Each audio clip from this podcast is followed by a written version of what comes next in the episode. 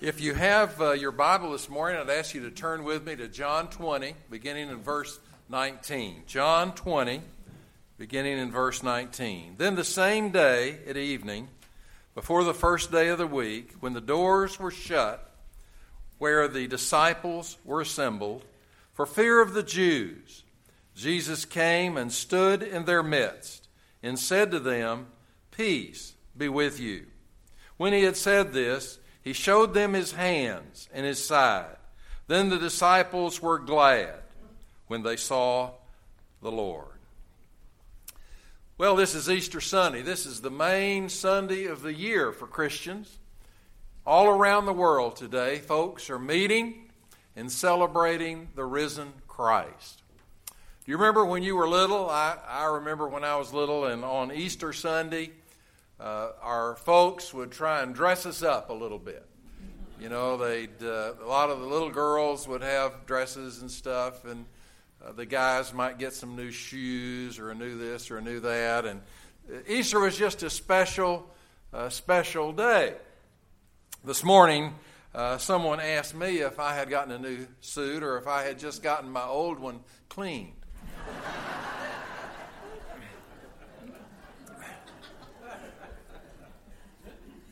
We are here today on, on Easter morning to celebrate the victory that was won through Jesus Christ dying for us on the cross, taking away our sin, and because of the empty tomb, a symbol that can never be forgotten, a place that is so very, very important in the history of Christendom. Today is the most significant day for Christians throughout all time, we gather together to worship the risen Lord. If Easter morning uh, is that time, we note that in history the disciples uh, were changed from being losers to being winners. There was a great transition on that particular day. One of the things that fascinates me about the Easter story is the change that took place in the lives of these disciples. One minute they were defeated, the next minute they were very, very dynamic. One minute they were crushed, the next moment they were very confident. One moment they were having a pity party, and the next moment they were filled with the joy of the Lord. This is just wonderful. This is the message of Easter. This is the difference that it makes when Jesus comes to stand with us. Your life can change from defeat to being a winner when Christ gives you the victory. When you have Christ in your life, you become uh, that person that excels and goes beyond, that person that is a winner in the eyes of all. The words of Paul are found in 2 Corinthians 5:17. Therefore, if anyone is in Christ, he is a new creation. The old is gone, and the new has come. I'm glad that you've come today to be with us, to worship our Savior. Some of you come because uh, you come every week. You're here every Sunday morning when the doors are open. Some of you come particularly on Easter Sunday. You love to be here on this particular day, and and maybe you come most of the other Sundays. Well, God bless you. We're glad that you're here. Maybe there are a few here this morning that came because something's not going right in your life. Something is, is headed in the wrong direction, and you know it. And you're a little bit worried about it. And you came hoping that that could change in your heart and life and soul. It doesn't really matter why you're here. We're all glad that you've come to be with us, to worship our Savior. I hope that you are receptive during this hour through the singing of these great hymns, through the prayers that have been offered, through the Word of God that will be uh, spoken of during these moments. I hope that the Lord touches your heart. If you were to take a national survey asking people if they thought they had a winning life, you know, the majority of people, there have been a lot of studies about this, the majority of people would say, you know, I'm just barely hanging on. I wouldn't call this a winning life. I'm just hanging on. I'm at the edge. Most people consider themselves in that predicament. Now, if there are so many people who are barely hanging on, then there has to be something robbing them of their confidence. What can that be? I believe the passage of Scripture that we read this morning gives us some hints, gives us some direction. What is it? What was it? What does it continue to be that robs the disciples of Christ of their confidence? Well, one thing, of course, would be weariness. Notice in our text, John 20, 19, on the evening of that first day of the week, it had been a long, long day. It had been a long week. Here's the week that Jesus and his disciples had experienced. Jesus and his disciples came into Jerusalem on Palm Sunday. It was a long walk. And every few feet, somebody would want to reach out and touch them and talk to them, and so they'd visit, and then they'd walk on a few feet, and somebody would want to touch them and visit with them. And that happened over and over again for a long way along the highway. Some were waving the palm branches. There was just a lot of stuff going on. And of course, it was tiring. Uh, Jesus then came into Jerusalem on that Palm Sunday. Jesus taught in the temple. He cleansed the temple, as you're aware. There was a lot of effort given. There was a lot, certainly, to make you very, very tired while all of this was going on. They observed the Passover meal. They went to the Garden of Gethsemane. Some of you that have been to Israel, you know that from Jerusalem to the garden is, uh, is not a, a, real long way, but you have to walk up a hill, you have to get there. Uh, it, it took energy. When they got there, the soldiers came. Jesus was arrested in that garden. There were six trials during the night. There was the crucifixion that followed. It was unbelievable how horrible it was. They were weary. They could go no further. The emotional strain of all those things that had happened in just a short period of time was just overwhelming. Sometimes one of the most spiritual things that you can do is to rest. That's still true today. It's amazing how things look better when you've had a good night's sleep. The disciples were weary. Some of them were just barely hanging on. Secondly, the disciples felt like a bunch of failures. They felt like, boy, we have done it. We have gone back on our word. We have failed our Savior. We followed him for three and a half years, and now we have deserted him. We are terrible people. We've done a terrible thing. Matthew 26 56 says, all of the disciples deserted Jesus and fled. We know that Peter denied the Lord three times. Three times. Others did not wait around to see what was going on, what was going to happen. They left. They were sitting behind locked doors in an upper room somewhere. They were trying to stay out of the flow of things. They were second guessing themselves. They were having a pity party. They were confused. Where in the world did everything go wrong?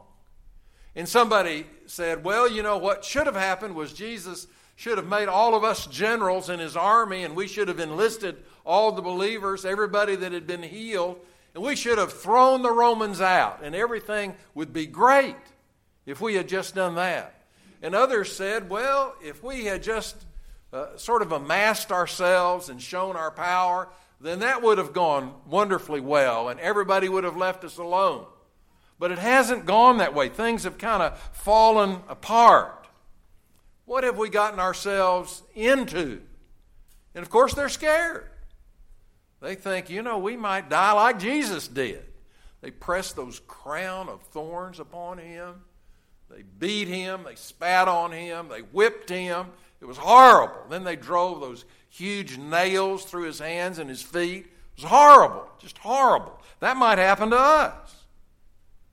They're thinking, can anything positive come out of this? Well, we, we saw Jesus heal a lot of people. That was good.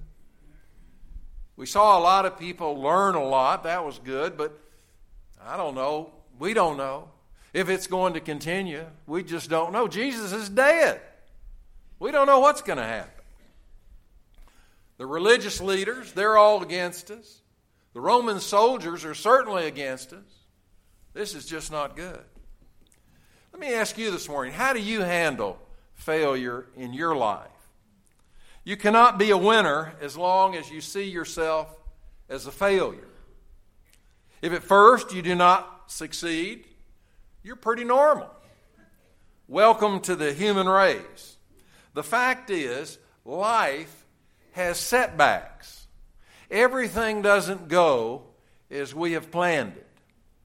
There were two older men that were walking through the forest. They were older fellows and they were talking. They were taking their time. They weren't in any hurry.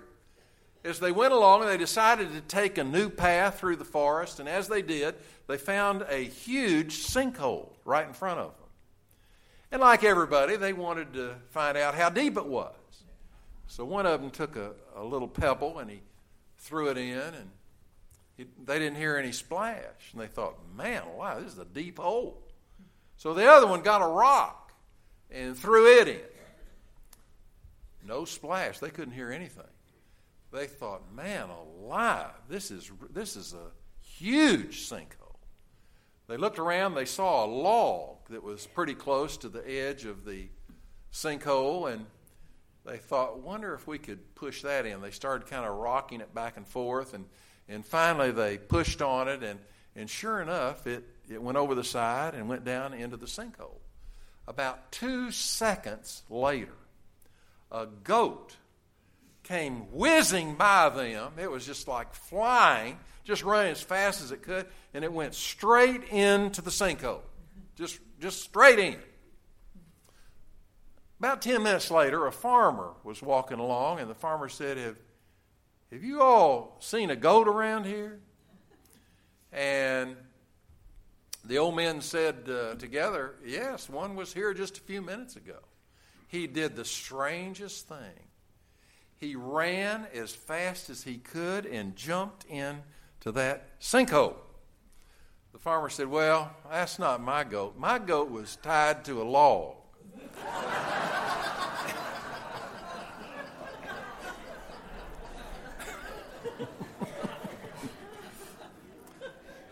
You know, life has its setbacks.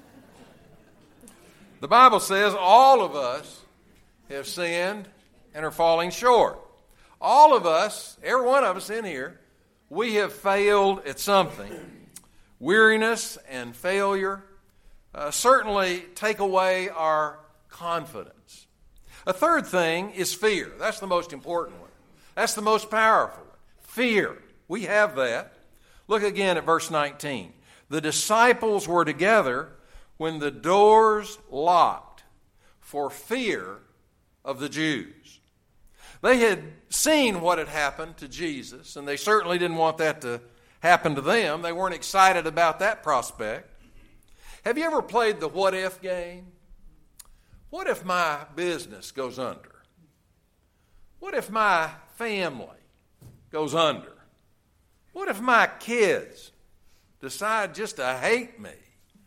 What if this happens? What if that happens? What if I get cancer? What if I have a heart attack? The what if game. I'm sure that everybody in this sanctuary this morning has at one time or another played the what if game. Really, it's the fear game. That's really what it is. We're afraid of what might happen, what might transpire. Have you ever received a letter from the IRS about two months after you sent in your papers? That strikes the fear of God into your heart. Have you ever topped a hill going pretty fast, and just after you get over the top of the hill to your right, you see a Florida highway patrolman? What causes fear in you? Psychologists tell us that uh, our greatest fear is about the fear of death. We're afraid that we're going to die. Well, I got news for you. You are going to die. Uh, that, that's going to happen. This is what uh, Easter is all about. Easter is about overcoming death, overcoming it. I'm not afraid of dying. You say, really? I'm really not. I know where I'm going. I, I know that I'm going to miss uh, Cindy for a while, but uh, she'll be along. I know she'll be coming. I know that there will be there hundreds and hundreds and hundreds of people that I have known and loved through the years. They'll be there. It'll be wonderful. The Bible says it'll be greater than anything that we could imagine. I can imagine some great things. So, you know, when the Bible says it's going to be greater than we can imagine, brother, it's going to be great. Amen. I mean, really great. Well, I know one that's going to be there. That's the Lord Jesus. If uh, you have a fear of death, you can overcome that fear by beginning a personal relationship with Him because He'll take care of you.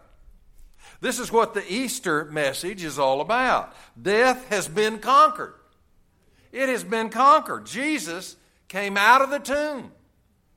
Well, what, what restored the disciples' confidence and helped them to be winners? There were two things. The two things that changed the disciples were Jesus' presence and God's power. Let's think about Jesus' presence. Look at uh, verse 20. Jesus came and stood in their midst, and the disciples were overjoyed when they saw the Lord. And Acts 4:13 says, when the council saw the boldness of Peter and John, they could see that they were just ordinary men. They were amazed and realized what being with Jesus had done for them what being with Jesus had done for them. Now, these disciples were just regular guys. They weren't the president of any academic institution. They were just they were fishermen. But their relationship to Christ had given them great confidence. They were bold. Before the resurrection, they were cowering in a room. They were scared to death. The door was locked. A few days later, they were back on the street, taking on the world, witnessing of the risen Savior. What happened? Well, they had been with Jesus.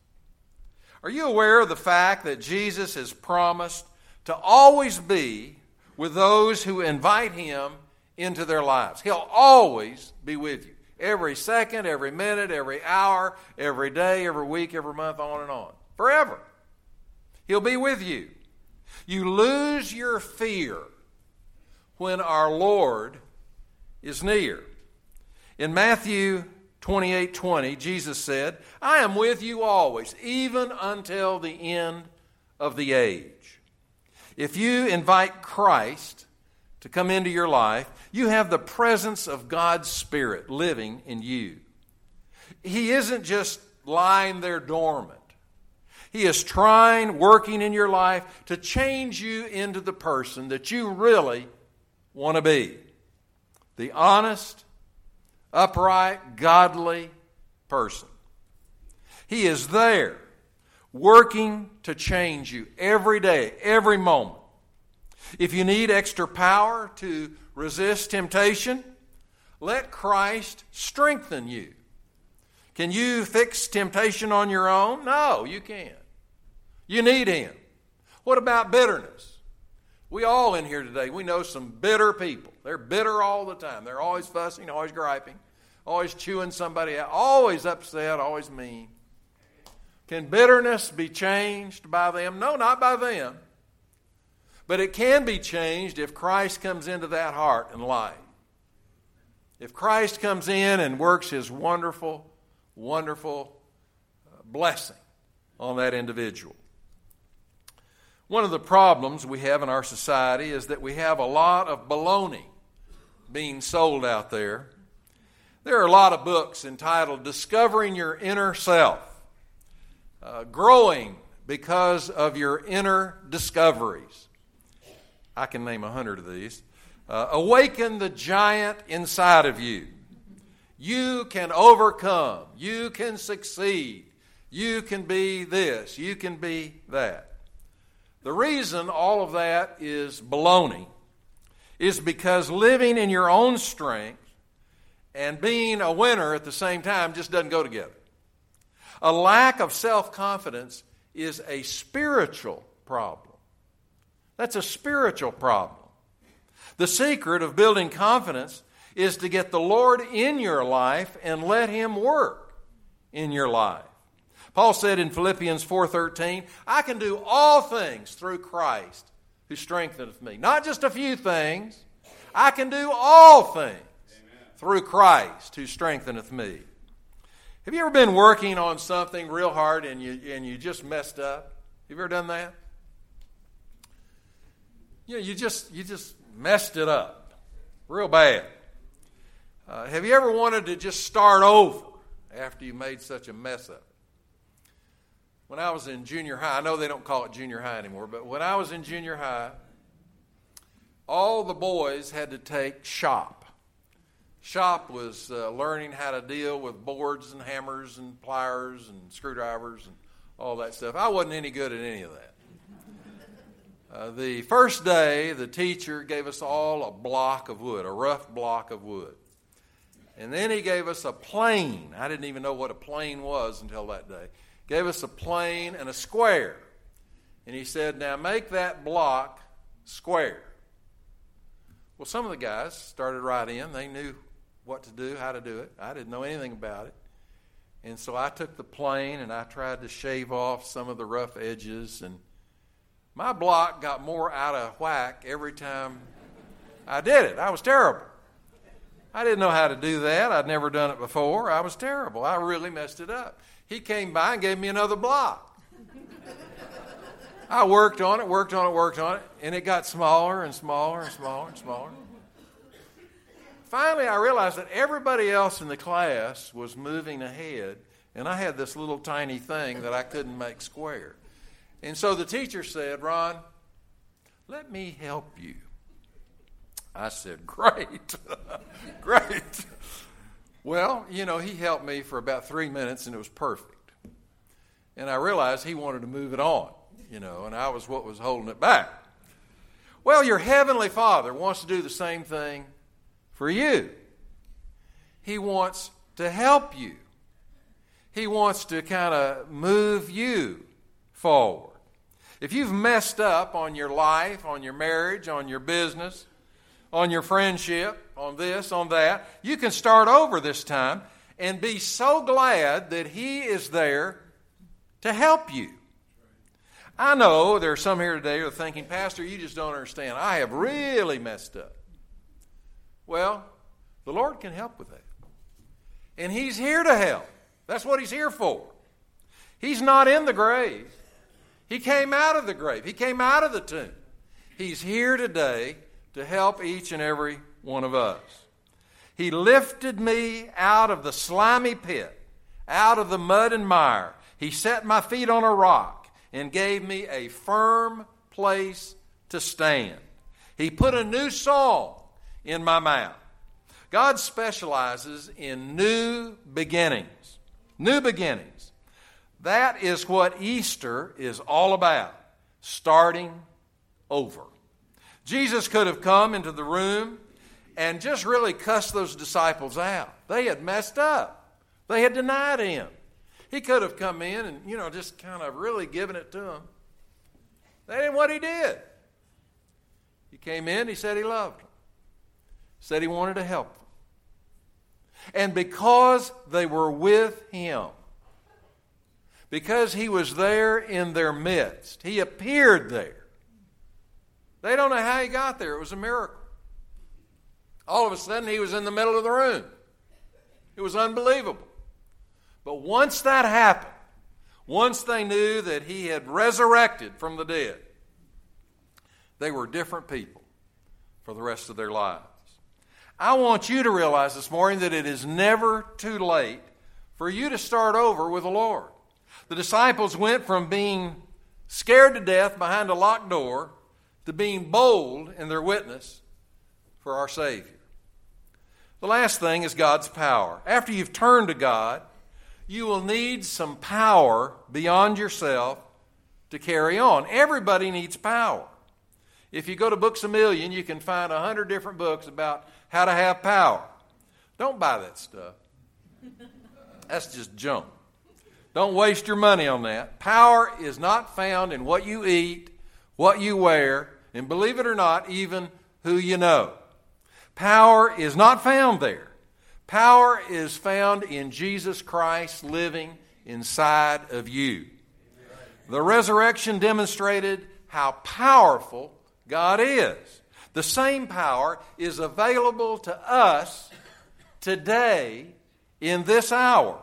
If God can raise Jesus from the dead, He can fix anything that is wrong in you. The key, the key is to let Him do it. You have to invite Him to do it. He wants to do it, He can do it, but you've got to invite Him to do it. We can have confidence in God because He is faithful to His Word. Philippians 1 5 says, Being confident of this, that He who began a good work in you will carry it on to completion. In other words, the Lord doesn't just start with us, He goes with us all the way, all the way, all the way through this life and on into the life beyond for an eternity. Let me ask you have you let the Lord begin His work in you? You have to invite Him. If you invite Him, He'll come in and He will finish that work you'll be happier and have more power than you have ever had before. Some might say, Well, Pastor, I've thought about giving my life to the Lord, but I'm really not sure that I can be perfect for the rest of my life. Well, you can't be. Don't, you don't have to worry about that anymore. You can't be. But you'll have somebody beside you that will help you, that will guide you, that will lead you. And it'll turn out all right. And you'll be with Him forever. You might have given up. You might have lost faith in many things. But I guarantee you this God has not given up on you. Amen. And He's here today for each and every one of us. I wonder if there's somebody in the house this morning that would like to trust and believe in Christ as their Lord and Savior. If you've never done that, if you've never taken a stand for the Lord, Today, on Easter Sunday morning, would be a great, great day to do that. Some of you are visiting with us. you've visited with us a number of times. You need a, a, home base of operations for the Lord. We want you to come and join with us, be a part of our church family. Help us as we try and minister not only to this community and this state, but literally around the world through the missionaries that we help and pray for. Today, let today be the day that you take a step toward Jesus. I'm going to be standing right down here at the front, inviting you to take a stand for Him who died for you, who rose for you. So today, if there's a decision for Christ that would honor Him, I pray that you'll make it. I'll be waiting here at the front. Let's stand and sing together.